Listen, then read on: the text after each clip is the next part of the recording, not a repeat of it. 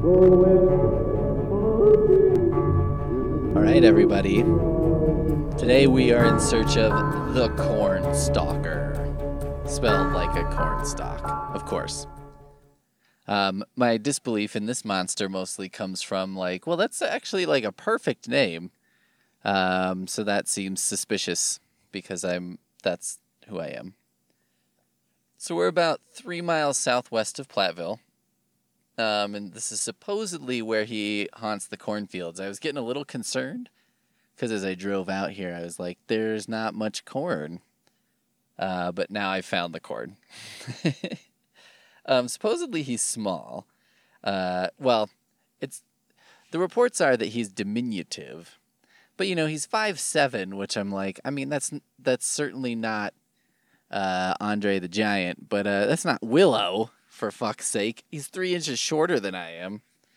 But you know, I guess that um, if you're five seven, you can kind of run through the corn, maybe, and still be, you're still tall enough to be a potential threat, but short enough that they don't see you coming through the corn. I guess. Um, says he has a, an unusual accent. I don't know what it is exactly, and uh, that's that's one of those ones that you're like, I need a little more description than unusual accent. That doesn't really do a lot to describe an accent to just say it's unusual, but whatever. Um, supposedly, a bunch of his his story was picked up by a bunch of television and newspapers and stuff, and he stole food, clothing, and blankets from farmhouses in the area. So, you know, maybe maybe not the most impressive um, resume as far as haunting. I mean, you know, when it's like, ooh, he's a ghost, but then you're like, what did he take? And it's like, eh, food and clothing and stuff. And you're like, oh. So is he a ghost or is he just the guy taking. It's like in Demolition Man when it's like, uh, I don't, I don't want to beat up people just trying to get something to eat. Because the, the bad guy is from the underground are stealing from Taco Bell because they're starving. So far, no sign of the corn stalker. I'm considering there's a little road that kind of goes and would take me right into the the middle of a cornfield. It looks like there's like a gas pipe there or something. So I think I'm gonna drive into that just to be fully ensconced in the corn, and then we'll see we'll see if that gets me closer to being uh, corn stalked. It's a good name though. I gotta imagine there's more corn stalkers across the country. Um, just because that's too good of a name. But also, it's like, uh, you know, something that if you've never been in a cornfield, and I don't mean a corn maze, I mean an actual cornfield, something that's weird about it that you probably don't know is that, like, you can get lost, like, in a couple seconds in a cornfield. Like, and it feels weird and claustrophobic. It's a very strange uh, place to be, is in a cornfield. Like walking deep into a cornfield. It's an odd, um, odd activity. Okay, so yeah, I'm gonna turn around here, and we're gonna flip, and we're gonna go through this cornfield because that seems the most likely way to spot the corn stalker, right? Just going right through the cornfield. So let's see what we can find. Oh, shit. Oh, there. I thought I missed the road there. I was a little hesitant about this because I'm like, I bet people around here know whose road this is and are like, uh, it's definitely not my road. They're like, eh, I, don't, I don't see a lot of. Ooh, boy. A little worried about getting high centered here. All right. Uh, not a lot of Toyota Corollas driving through here, I would imagine. All right. Here's a like power station thing. Oil and gas. No corn stalker. I see corn stalks, but no corn stalker.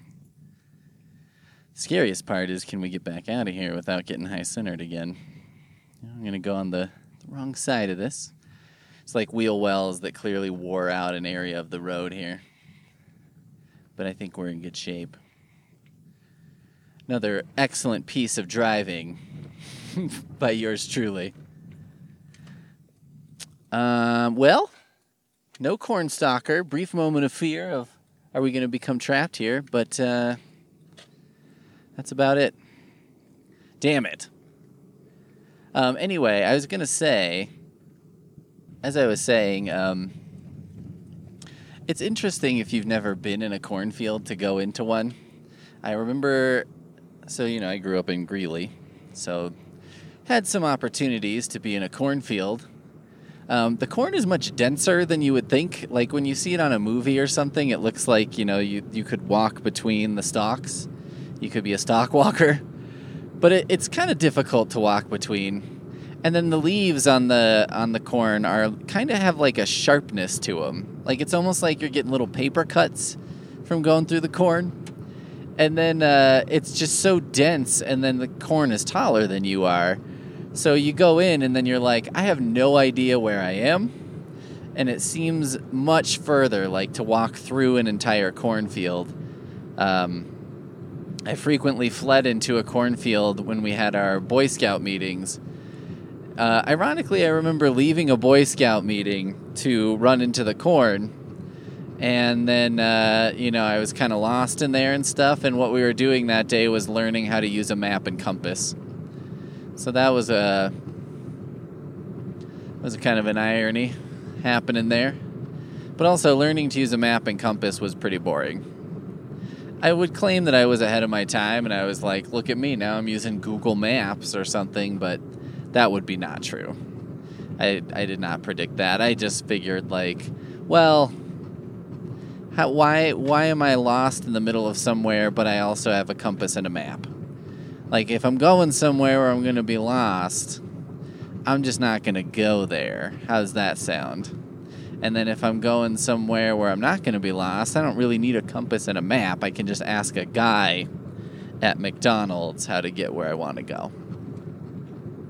But anyway, I, fleeing into the cornfield, and it was like dusk, and you get out there, and it is kind of freaky because you just feel like you're lost.